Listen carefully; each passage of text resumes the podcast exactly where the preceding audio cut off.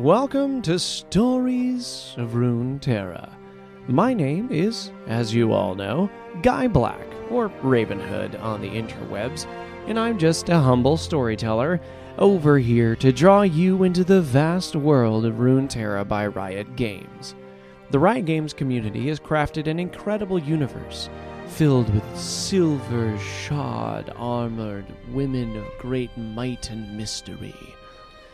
Each week, we jump into the Riot Games universe and narrate something from the world of Runeterra off of the Riot Games universe site.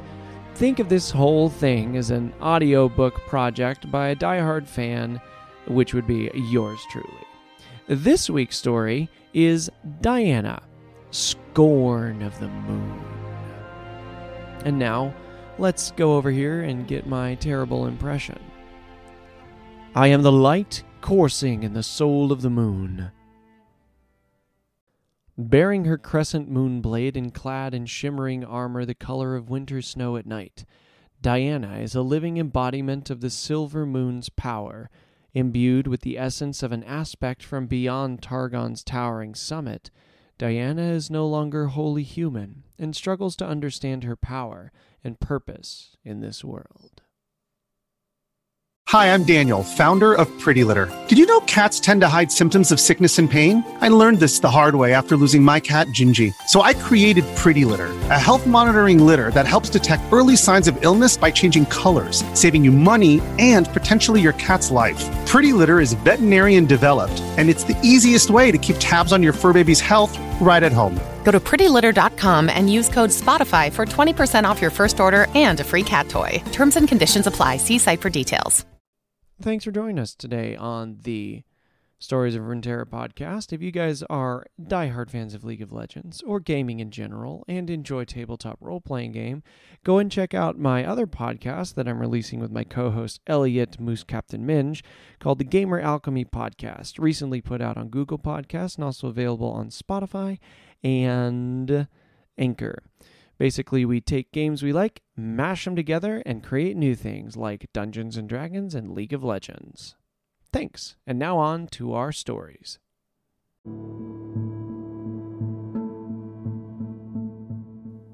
Now for her biography. Diana did not belong on Mount Targon. A group of Solari hunters discovered her swaddled beneath her frost claimed parents, strangers to this land who had clearly traveled a long way. The hunters brought her to their temple, dedicated her, and raised her as a member of the tribes of the Last Sun, known to many as the Rakkor. Like all of the Solari faith, she underwent rigorous physical and religious training. However, unlike others, Diana was determined to understand why the Solari act the way they do, and the reasoning behind their beliefs. She spent her evenings digging through libraries, devouring text with only pale moonlight to read by. Paradoxically, this pursuit provided more questions than answers, and her teacher's aphoristic replies did little to sate her inquisitive mind. When Diana began to notice tomes had whole chapters torn from them and all references to the moon seemed missing, the teachers assigned harsh punishments intending to exhaust her into devotion. Likewise, her fellow acolytes distanced themselves from her in her questioning.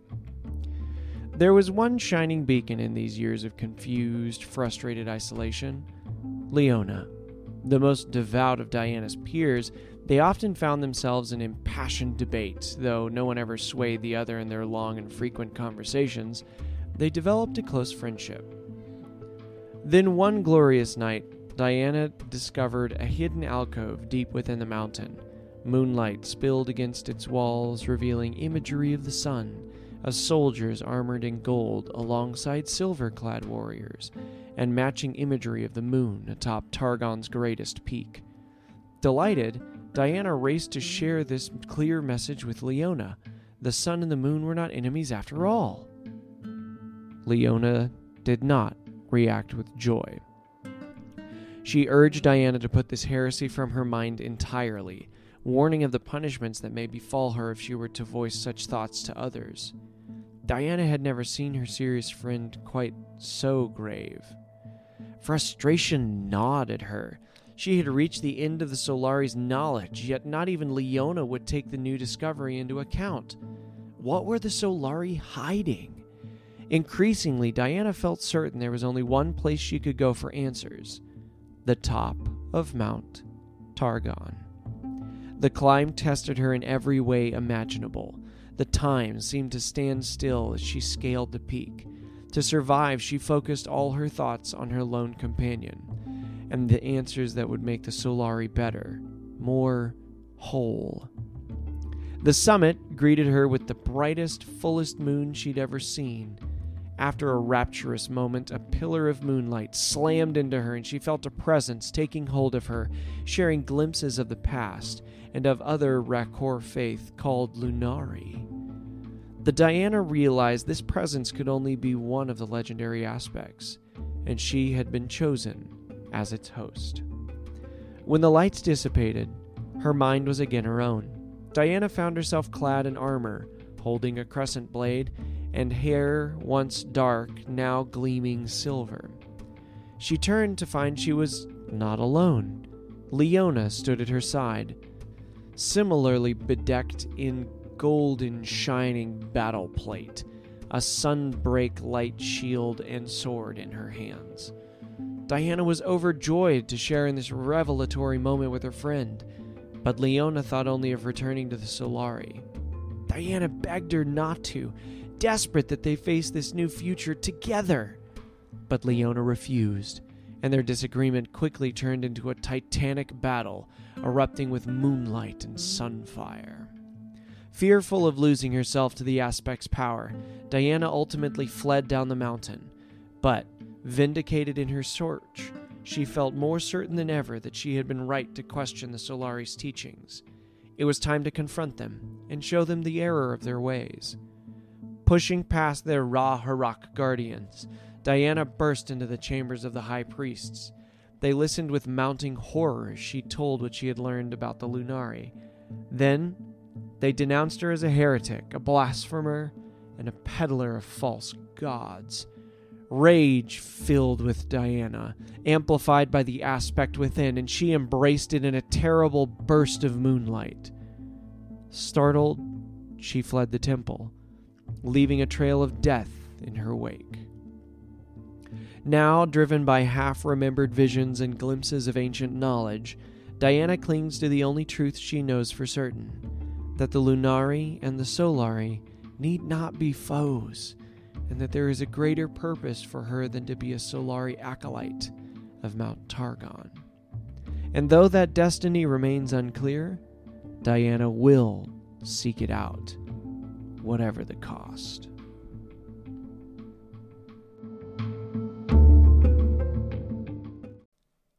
And now for today's story. Or rather, I guess I could say tonight's story. Whenever you listen to this. It's by Graham McNeill, according to the League Wiki site, and it's entitled Night's Work. Night had always been Diana's favorite time, even as a child. It had been that way since she was old enough to scramble over the walls of the Solari Temple and watch the moon traverse the vault of stars. She looked up through the dense forest canopy, her violet eyes scanning for the silver moon, but seeing only its diffuse glow through the thick clouds and dark branches. The trees were pressing in, black and moss covered, their branches like crooked limbs reaching for the sky. She could no longer see the path, her route forward obscured by rank weeds and grasping briars. Wind-blown thorns scraped at the curved plates of her armor, and Diana closed her eyes as she felt a memory stir within her. A memory, yes, but not her own. This was something else, something drawn from the fractured recollections of the celestial essence that shared her flesh. When she opened her eyes, a shimmering image of a forest overlaid the close packed trees before her. She saw the same trees, but from a different time, when they were young and fruitful, and the path between them was dappled with light and edged with wildflowers. Raised in the harsh environs of Mount Targon, Diana had never seen a forest like this. She knew what she was seeing was an echo of the past, but the scents of honeysuckle and jasmine were as real as anything she had experienced. Thank you, she whispered, following the spectral outline of the ancient path. It led Diana through overgrown and withered trees that ought to have been long dead. It climbed the slopes of rocky highlands and passed through stands of twisted pine and wild fir. It crossed tumbling mountain streams and wound its way around sheer slopes before bringing her to a rocky plateau overlooking a vast lake of cold, dark water. At the center of the plateau was a circle of towering stones, each carved with looping spirals and curving sigils. On every stone, Diana saw the same rune that shimmered upon her forehead and knew that she had reached her destination. Her skin tingled with a sense of febrile anticipation, a sensation that she had come to associate with wild and dangerous magic. Wary now, she approached the circle, eyes scanning for threats. Diana saw nothing, but she knew. She knew something was here, something utterly hostile and yet somehow familiar. Diana moved to the center of the circle and drew her sword. Its crescent blade glittered like diamond in the wan moonlight penetrating the clouds. She knelt with her head bowed, the blade's tip resting on the ground, its quillions at her cheeks. She felt them before she saw them. A sudden drop in pressure, a raw charge to the air. Diana surged to her feet as the spaces between the stones split apart. The air buckled, and a trio of screeching beasts charged her with ferocious speed ivory flesh, bone white carapaces, and segmented armor and steel talons. Terrors. Diana dived beneath a snapping jaw filled with teeth like polished ebony, slashing her sword in an overhead arc that clove the first monster's skull to its heavy shoulders. The creature fell, its flesh instantly unraveling. She rolled to her feet as the others circled back like pack hunters, now wary of her gleaming blade. The creatures she had killed now resembled a pool of bubbling tar. They came at her again, one from each side. Their flesh was already darkening to a bruised purple, hissing in this world's hostile atmosphere. Diana leapt over the leftmost beast and swung her sword in a crescent arc towards the neck plates. She yelled one of the Lunari's holy words, and incandescent light blazed from the blade. The beast flew apart from the inside, gobbets of newly wrought flesh disintegrating before the moonblade's power. She landed and swayed aside from the last beast's attack. Not fast enough. Razored talons punched through the steel of her pauldrons and dragged her around. The beast's chest split apart, revealing a glutinous mass of sense organs and hooked teeth. It bit into the meat of her shoulder, and Diana screamed as numbing cold teeth spread into the wound. She spun her sword, holding the grip like a dagger, and rammed it into the beast's body. It screeched, relinquishing its hold. Steaming black ichor poured from its ruptured body. Diana spun away, biting down on the pain racing around her body. She held her moonblade out to the side as the clouds began to thin. The beast had tasted her blood and hissed with predatory hunger. Its armor form was now entirely gloss black and venomous purple. Bladed arms unfolded and remade themselves in a fan of hooks and talons. Unnatural flesh flowed like wax to seal the awful wound her blade had ripped. The essence within Diana surged. It filled her thoughts with undying hatred from a distant epoch. She glimpsed ancient battles so terrible that entire worlds had been lost in the fires of their waging, a war that had almost unmade this very world and still might. The creature charged Diana, its body rippling with the raw power of another realm of existence. Clouds parted, and a brilliant shaft of silver speared downwards. Diana's sword drank in the radiance of distant moons, and light burned along its edge. She brought it down in an executioner's arc, cleaving the plated bone and woven flesh with the power of the night's illumination. The beast came apart in an explosive detonation of light. Its body, utterly unmade by her blow, its flesh, melted into the night, leaving Diana alone on the plateau. her chest heaving with exertion as the power she had joined with on the mountain withdrew to the far reaches of her flesh. She blinked away after images of a city that echoed with emptiness where once it had pulsed with life. Sadness filled her, though she had never known this place. But even as she mourned it, the memory faded, and she was Diana again. The creatures were gone, and the stones of the circle gleamed with the threads of silver radiance, freed from the touch of the hateful place on the other side of the veil. Their healing powers seeped into the earth. Diana felt it spread into the landscape, carried through rock and root to the very bones of the world. This night's work is done, she said. The way is sealed.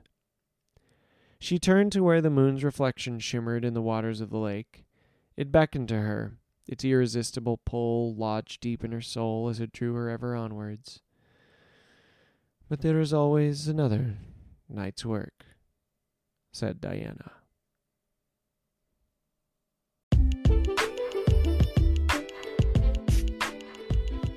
Ooh, man, oh man. Sheesh. So this Mount Targon's pulling out some stuff in me.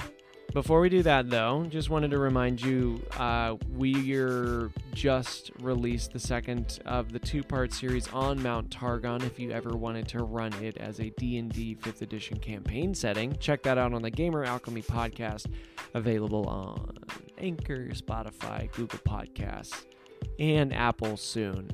But like I was saying, this particular story really resonates with me a lot because I mean, cards on the table. I grew up in a rather conservative Christian home, which was wonderful, and I'm still on great terms with my mom and my dad. But the church I went to, which was a Christian church,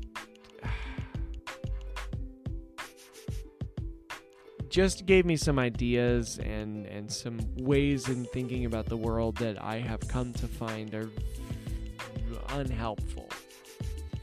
And I would might argue we're not entirely responsible to teach folks. So Diana's story really resonates with me a lot because I was that kid. I asked too many questions. I asked the deep questions. That's what I do and I still do it, and I still ask too much of people and get them annoyed. So, anyway, hope you guys enjoyed that. Go check out the Gamer Alchemy podcast. Elliot and I are really enjoying it. We've got stuff lined up for Smash Bros. and crossovers, for Dresden book crossovers, for Scythe book crossovers, for Pathfinder, for League of Legends, other related, ton of stuff, ton of stuff, ton of stuff, ton of stuff. So check it all out. Appreciate it. Look forward to hearing from you, and we'll check you out next week. Catch you on the flip side.